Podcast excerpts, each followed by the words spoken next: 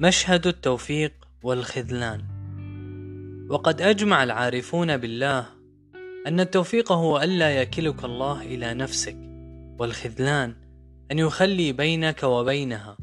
فالعبيد متقلبون بين توفيقه وخذلانه.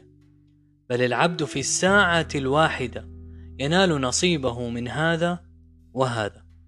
فيطيعه ويرضيه ويذكره ويشكره بتوفيقه له. ثم يعصيه ويخالفه ويسخطه ويغفل عنه بخذلانه؟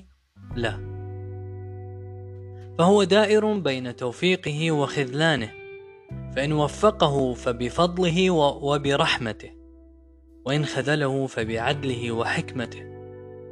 وهو المحمود على هذا وهذا.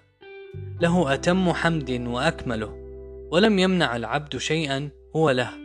وإنما منعه ما هو مجرد فضله وعطائه وهو أعلم حيث يضعه وأين يجعله.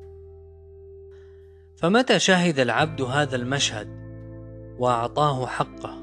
علم ضرورته وفاقته إلى التوفيق في كل نفس وكل لحظة وطرفة عين وإن إيمانه وتوحيده بيد غيره لو تخلى عنه طرفة عين لثل عرشه.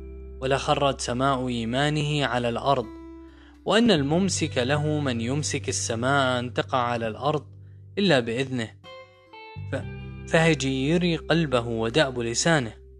يا مقلب القلوب ثبت قلبي على دينك ويا مصرف القلوب صرف قلبي على طاعتك.